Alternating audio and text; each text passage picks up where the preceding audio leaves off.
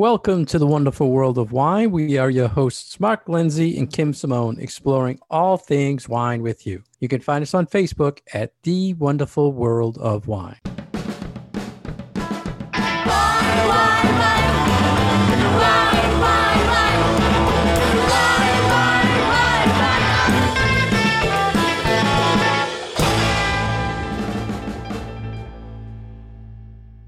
Hello again, everybody. Hi, Kim. How are you today? I'm good, Mark. How are you? Everything is great. Always nice good to- uh, yeah. See, Yeah, we're on the nice same page visit. already. Visit with you uh, either virtually or in person, and uh, and talk to all of our listeners about all the happenings in the world of wine. Yeah, we love talking wine and uh, finding different things. We hope the listeners find interesting.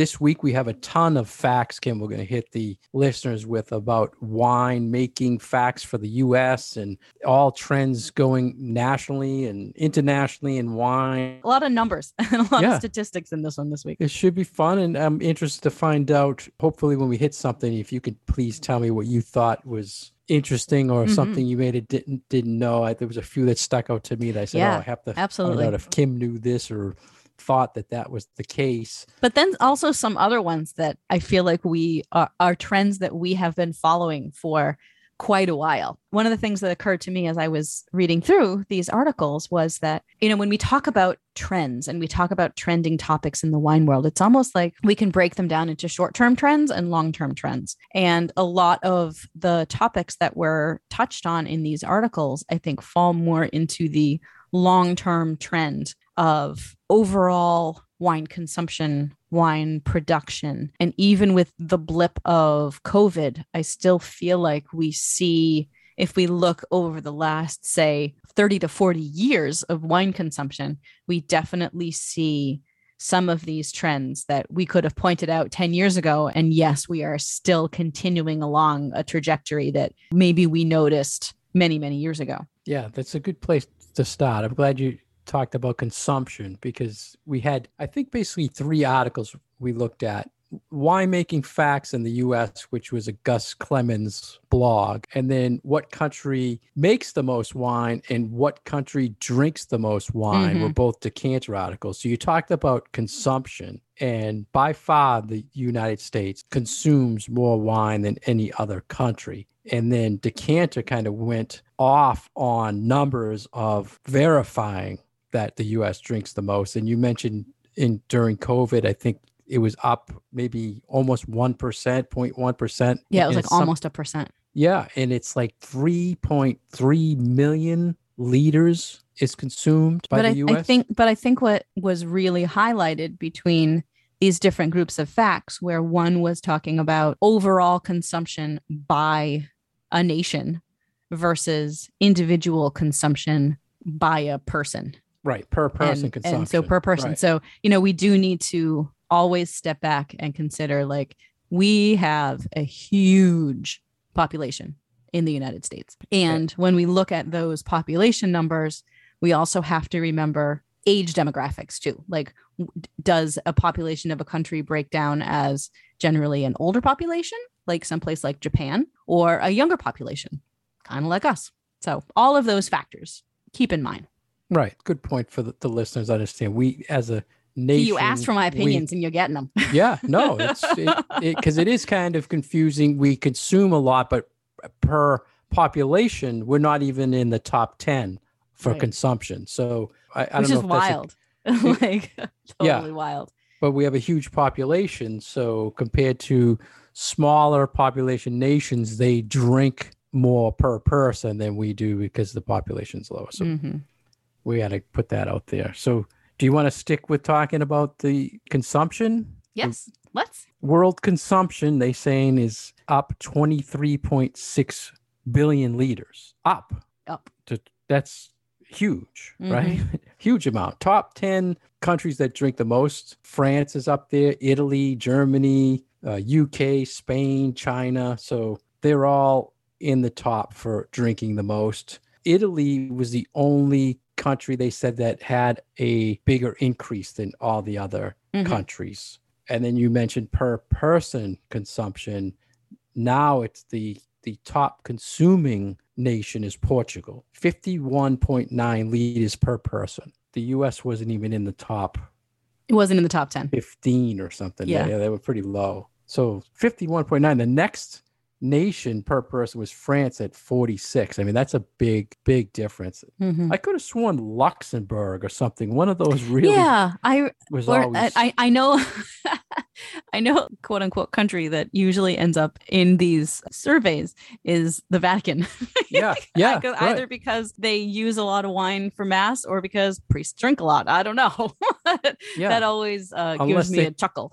just including it in Italy, but Yeah, maybe, maybe. Switzerland was in the top five as well. Interesting on consumption. And on that note, I think I'm trying to figure what I just saw an interesting blog about uh, consumption, the production versus uh, consumption in the world, Mhm. and asking why do we produce so much wine but consume less than is than is made? Did you know it's like a three billion liter difference between consumption and what is pr- produced. Wow, no. And but then I was thinking, well, it kind of makes sense because not everything produced is on the shelves right away to be sold to Yeah, be consumed, right? And then a lot of people are buying and storing. And then there's a lot of stuff that's made that's in stores all over the world and restaurants all over. They're just waiting to be consumed. But the numbers were staggering difference. I think it was um, the Wine Gourd who does a blog had just recently brought this up, looking at grafting production over consumption, and it's totally off. wow. But I mean, that's the only thing I can think is you have to, if there's a bazillion stores and restaurants, they all have stock, right? And every year they're stocking, it's in warehouses and whatever. So you can't possibly consume everything that is made every year, right? Am I, am I looking at it the wrong way, Kim? Or No, no. I, I, you know, I think that that to take that into consideration when you are comparing production versus consumption, and also, you know, we talk about this when it comes to sales. It's like, well, what are you actually tracking? So some of these, I feel like some of these surveys and some of these number things can be a little confusing because we might not necessarily have all the information about what they're actually tracking. so let's stick with more numbers so the listeners we can geek out on some numbers here today. US facts, more US facts 11,000 wineries in the US. And I've always looked or hoped to find a breakdown of of the 11,000 percentage corporate versus family versus this and that because I, I always thought the number was there was like 9,000 independent or small wineries and all the rest were big brand which the difference doesn't seem like it's that much between 11,000 and 9,000 Mm. so that was kind of a weird number. And I would like to see a trend. Is it going up or down every year? But they didn't give those numbers. They said there's a winery in every state, which that should be kind of a goal. Like Mm. remember remember the guy who visited a baseball stadium in every Yep. state? That- I have a colleague who is doing wines from every state, going physically going or just trying to get tasting drink? wines from every state. Yeah, that's an interesting thing. Any problems getting them? Do you know? Um, a little bit, a little bit. because of shipping, probably, right? Yeah, So- certain yeah. states won't ship into the Um, state. so I think she does some traveling to Yeah. try to find them. that would be a goal just to try to get something from every state. That Yeah. might- They said there's 1 million acres of grapes in the US, and the grapes are the highest value fruit crop in the United States. Well, I can I can totally see that if you're turning grapes into a product like wine that then can command such a higher price point than the actual fruit itself because you know obviously there's not only the labor that goes into turning it into wine but then there's also the aging time and frankly the quality of what is in the bottle and the cachet possibly of that bottle so there are all of these things that can add dollars onto that that original little grape picked from that vineyard Yeah, they said 7.5 million tons of grapes. That's all all grape, uh, wine and right regular produce, Mhm. right? Uh, they said the U.S. produces 900 million gallons of wine a year, which is 12 percent of the world production. 900 million. I think it said we consumed. Trying to find it here. 3.3 million liters, and we produced 900 million gallons. I don't know why they put it in gallons and Yeah, why why do they switch back and forth? I don't know. Yeah, That's that's annoying Yeah.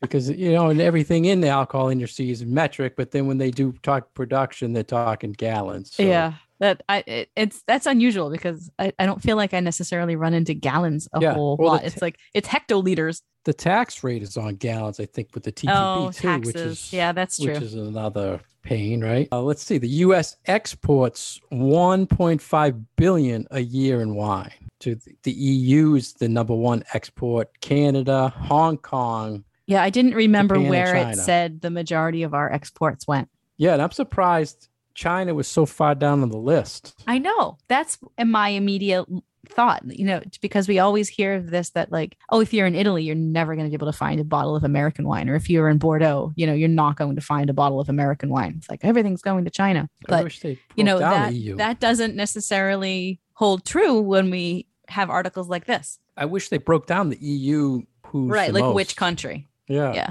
Canada was number two. Hong Kong, which is always up there. Japan, but China was low. I'm I'm kind of surprised about Yeah. that. Here's one I think that I was kind of shocked on, and I'm hoping you were too, Kim. Top five producing states Mhm. in the United States. California, obviously number one by far. Washington was number two.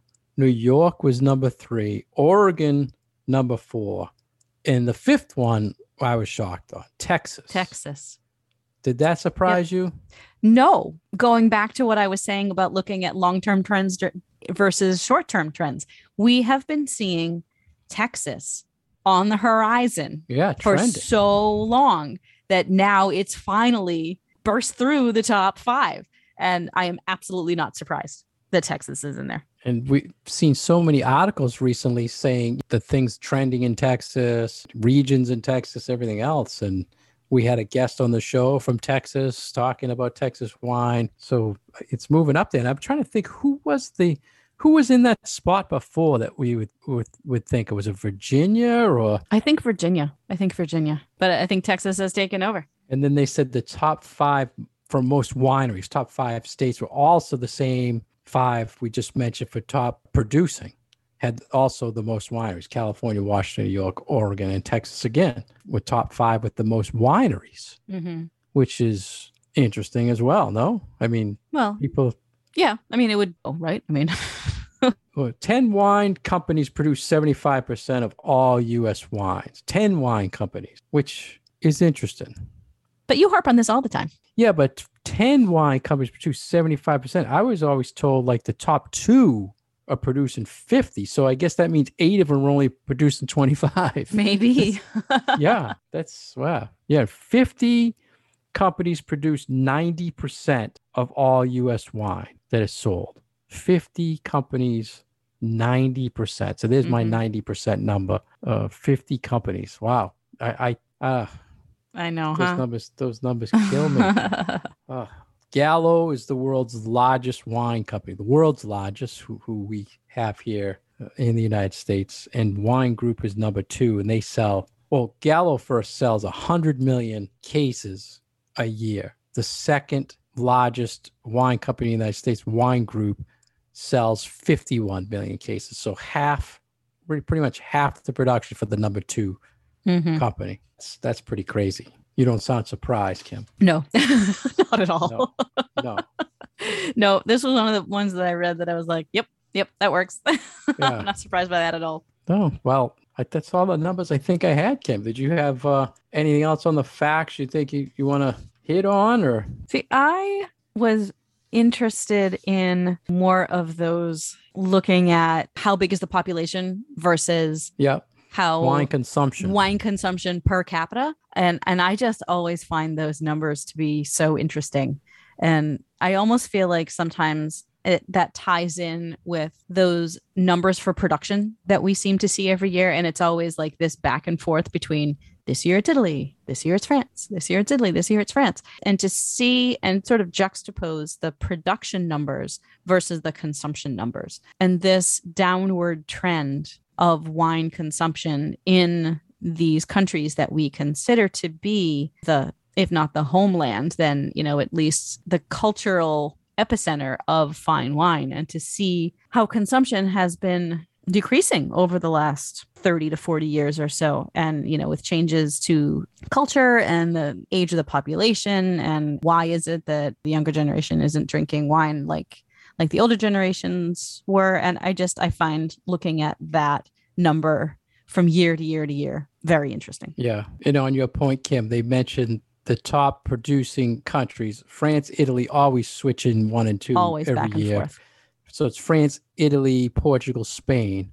They said those countries alone their consumption has dropped 50% in the last 50 years. Yeah.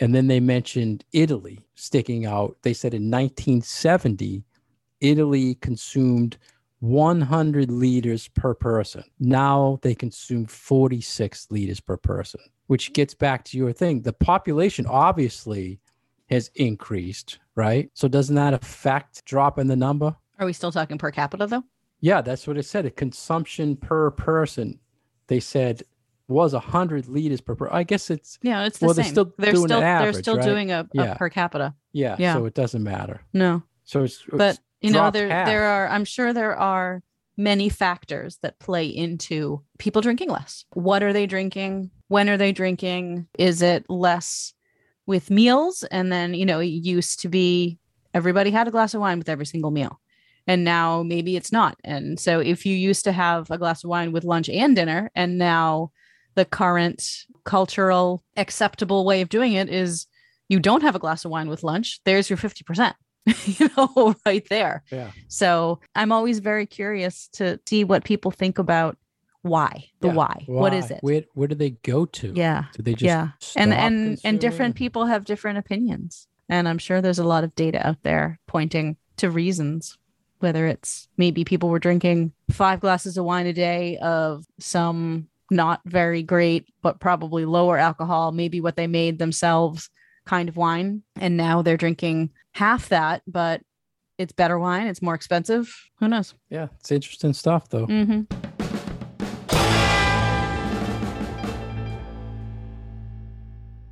You're listening to The Wonderful World of Wine, and we are your hosts, Mark and Kim. You can find more information about Mark on his website, franklinliquors.com, and more information about myself at commonwealthwineschool.com. And as always, you can find us on Facebook at The Wonderful World of Wine. The next article we want to talk about today is also from Wine Enthusiast magazine, and it's one that I'm sure that Mark and I both have a bit of experience with because it, is called the power and provocation of raising kids around wine. And this focuses a bit more on folks in the wine industry, either winemakers or wine sellers like ourselves, but then it also does touch a little bit upon the idea of when you are raising kids, how do you deal with the topic of your own consumption and alcohol in general around children. So I'm sure that you have some different perspectives than I do on this, Mark, since your kids are a fair bit older than mine. I'm very curious to see how you and your wife raised your kids with uh, alcohol being part of the equation. Yeah, I kind of want to go a different direction, Kim. I Oh, want yeah. to talk, get your view on raising your younger children because I didn't have the opportunity. I wasn't in the alcohol industry raising my children. So I Mm. want to kind of talk to you about how you're raising your children as you're in the industry. But my side I want to use is I grew up in the liquor industry. So Right. when my So parents you have the perspective of being a kid in a family right, that right. So I'm the alcohol kid was the versus business. right, and it's. It, I want to talk about raising kids around wine and also exposing. You know, bringing that all in and just getting feedback from you. I know you like exposing your kids to new things, food or or. I'm sure. I'm thinking when you're having wine or you're talking about class you're doing, you're telling your kids about it, correct? correct. And what's your view? Because I've seen people that totally freak out, even bringing their kids into a store with alcohol, thinking it's illegal to the point where you know you can't have your kids in it, Mm. They can't touch it, all of that. So I'm I'm really excited to talk to you and get your feedback on this? So, along with a lot of the ways that we parent, um, my husband and I are are fairly liberal when it comes to these sorts of topics. So, yes, you are correct in that we try to encourage our kids to be very curious about the world around them, whether it's the books that they're reading or the activities that they want to try out. You know, if, if there's an instrument that they want to play, it's like, hey, let's let's try it. Or if do you want to take out this paint set and see where you're going to go with you know painting some things let's see if that is something that brings you pleasure so food has always fallen into that category with us too so we have never been the kind of family that makes grown up food for the grown ups and kid food for the kids. Everybody always ate whatever everybody else was eating. Not obviously when they were infants, but from I would say 14 months up, our kids always, and like probably single parent out there, were difficult years in trying to get our kids to eat what we wanted them to eat. But once we came out the other side of the toddler years uh, and into the school age years, we discovered that we have kids who are willing to try pretty much anything. Now, to the point that if this just happened this past weekend, we went to a festival that had a food truck, and it was a food truck that was Caribbean food, not anything that my children have ever had before. And one kid said, I'm going to have that. And the other kid said, I'm going to have that. And they had never tried those things before, but they were completely unafraid to try something new. And I feel like the way that my kids eat, patting myself on the back here a little bit, is one of my, if not my best parenting win, because I feel like I could take my kids anywhere to a restaurant, to a different country, to somebody else's house, and they would happily and enthusiastically try whatever it is that is being offered to them and would be happy with it. So we have always been that way when it comes to what we eat and also what we drink. I mean, obviously we don't let our kids have the martinis that we're that we're drinking, but we've always been very open about this is something that we consider to be part of the meal and part of our culture either, you know, who we are as a family or because it ties back to the Italian, Irish, French part of our heritage. So we always drink wine with dinner. And it's always just been kind of a thing. And we talk about pairings and we talk about flavor and we talk about all of those things beyond that alcohol is something that can get you buzzed and tipsy. Like we talk about that part of it in a way to make them aware that this is something that you need to be careful with, but you also need to be careful with your sugar intake. You also need to be careful with your caffeine intake. So we're hoping that we're passing along the lessons to the kids that all of these things, if consumed in excess, can be very dangerous to you and then to other people around you, depending on what your behavior is. But in moderation, and if you're smart and if you're careful, these are things that can be a part of a balanced life. So I hope that that is how we can pass along that knowledge to our kids and that when they get to college, they won't be absolute idiots when it comes to right. you know their first semester of partying so th- th- i mean they're exposed to alcohol but it's almost from what I'm hearing, Kim, it's almost like it's a cultural experience that you're expanding on with same way with food. I think what right? we're trying to do is make it normal. And that kind of ties back to the there was never kid food or grown up food. Like if you only give your kids chicken nuggets and french fries until they're the age of five, then that's what they're going to think food is. They're not going to understand that all of this other food is also normal food. They're going to see what they eat as normal food, and all of this other stuff is weird. But if normal food is always what everybody has been eating, like just all that stuff, we eat everything, you know, we're not really confined to one particular type of cuisine, or, you know, we, I like to experiment when I cook. I kind of feel like it's that way with alcohol. You know, if it's around them, then they're not going to make idiots of themselves because they haven't ever been exposed to it. And it's been this taboo thing that it's like, oh, now I'm in college. Now I can drink beer, even though it's still illegal. It's like my kids are like, yeah, it's a beer. Okay. They'll have a sip and they're like, yeah, that's fine. Whatever, you know, completely right. not interested. So I'm hoping that it doesn't flip on us. And I know that there are studies both ways, that there are studies that say that kids are who are raised this way have a better chance of not getting themselves into trouble. But then there are studies that show the exact opposite that if you raise kids to have an acceptance of alcohol, then it's going to make them more prone to having drinking issues. I don't know. I, I my jury is out because I feel like there's such conflicting information out there. Yeah, and that's what the wine enthusiast article was saying. You know, people that are in the industry and they're they're exposing they're they're always exposed their children to alcohol and wine. And they had a doctor that said uh, it's better to discuss alcohol with children and teens, uh, better than hiding it or sweeping mm-hmm. it under the rug. Or I think people who have been affected some way in their lives with alcohol, no matter what, won't look at it this way because sure. they've been hurt by it. Right. And, and I understand right. that.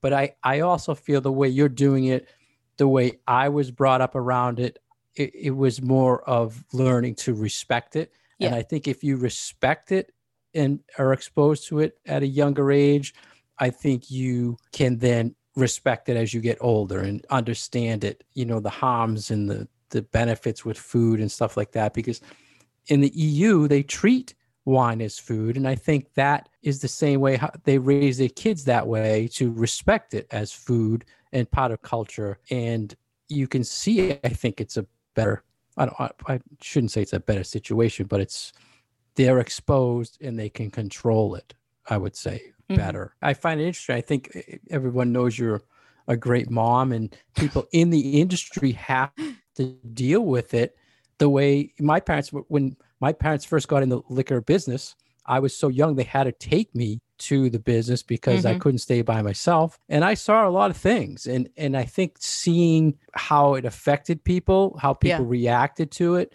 made me a better person to respect alcohol and also gave me the drive to want to learn about wine and understand it more. So I would think the same with your kids. They're probably asking you questions about the wines, right? And the classes you do, yep. right? Yep. They I've got one kid who already wants to be a bartender. So see? So I mean they see what you're doing. They know you have passion for wine. I think also my kids associate it with food. Right. They associate it like it goes hand in hand with culinary and with cuisine. And so it's not necessarily something that is separate from how we eat our meals, you know, because a lot of it is tied in with how we eat our meals. And I think that the way that I talk about it, where it's, you know, we talk about the flavors and, and we say, like, this has acidity, makes your mouth water, like that kind of thing, where you can have those same conversations around food. So whether you're having a sip of Sauvignon Blanc or whether you're having a teaspoonful of good balsamic vinegar, you know, you can equate those food sensation kind of things and think that that makes people better cooks um, but also just aware of the flavors that are around you. But back to what you said about, you know, being respectful about it and understanding that there are pitfalls to alcohol because it is a drug and your reaction to it is going to be different than somebody else's.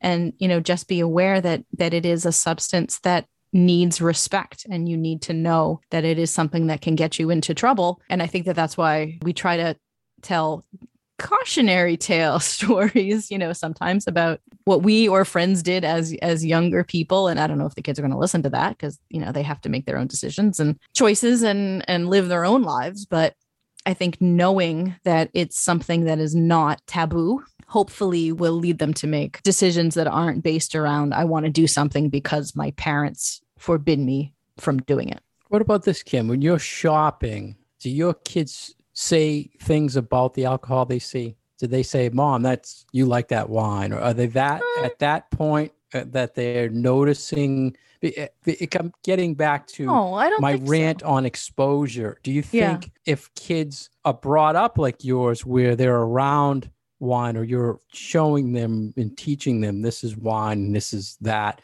that when they see it, they respect it more, or if a kid is sheltered from it when they see it, they want to explore it more. So they shouldn't be exposed. You know, you know what I'm saying? I'm trying to yeah. Figure out. I always go off on on thing about. I think there's too much of it being yes, exposed. Th- there's stores. too much exposure. Yeah, there are too many places selling it. Afraid to go into liquor stores or wine stores, but in stores that sell other things, is it bad exposure for kids who are not being brought up exposed to it versus a child who right. is around it.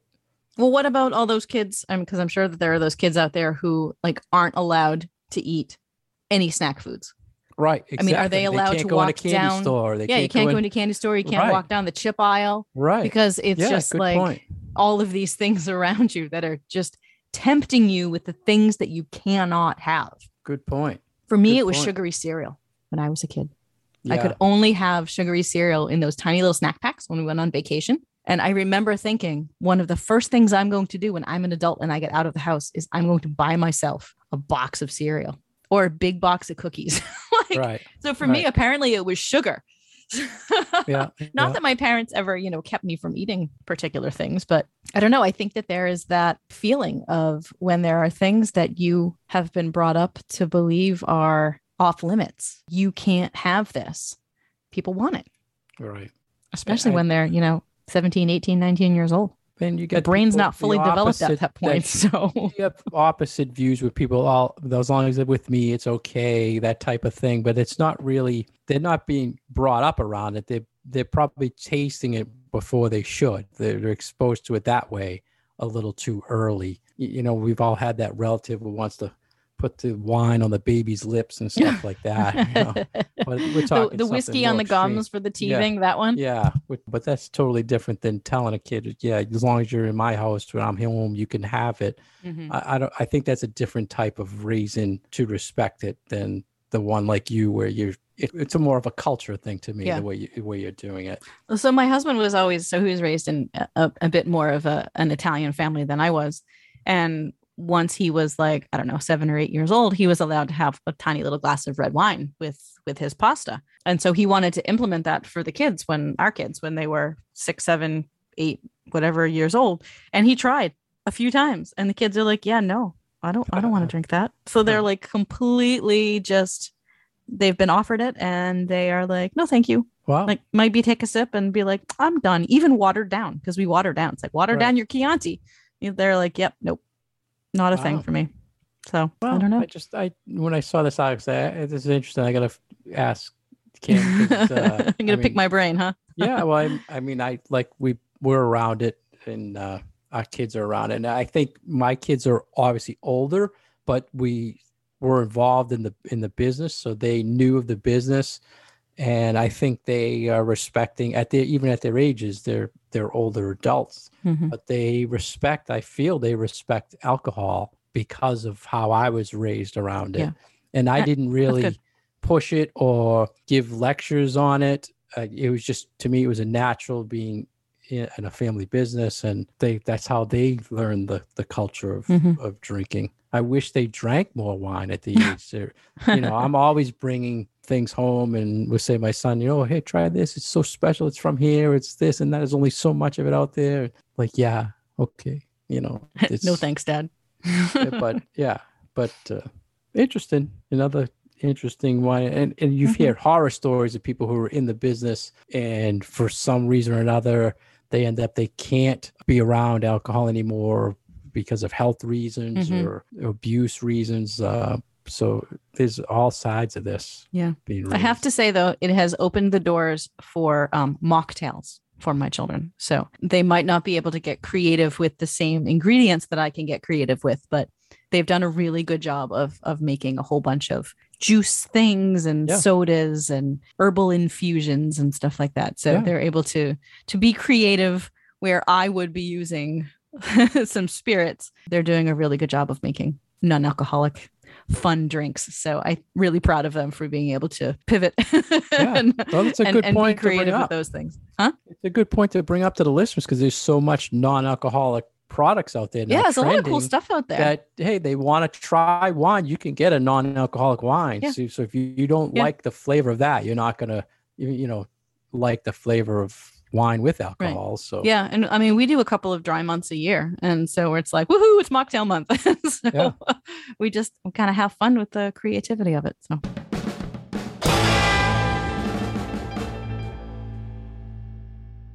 thank you for joining us today on the wonderful world of wine we've been your hosts mark lindsay and kim simone exploring all things wine with you to get more information about Kim, go to her website, commonwealthwineschool.com. For more information about myself, please go to franklinliquors.com.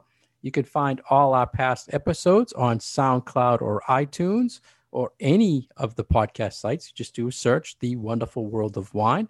If you have any questions or comments, please find us on our Facebook page, The Wonderful World of Wine, and we might even air the question on the show. Cheers why, why.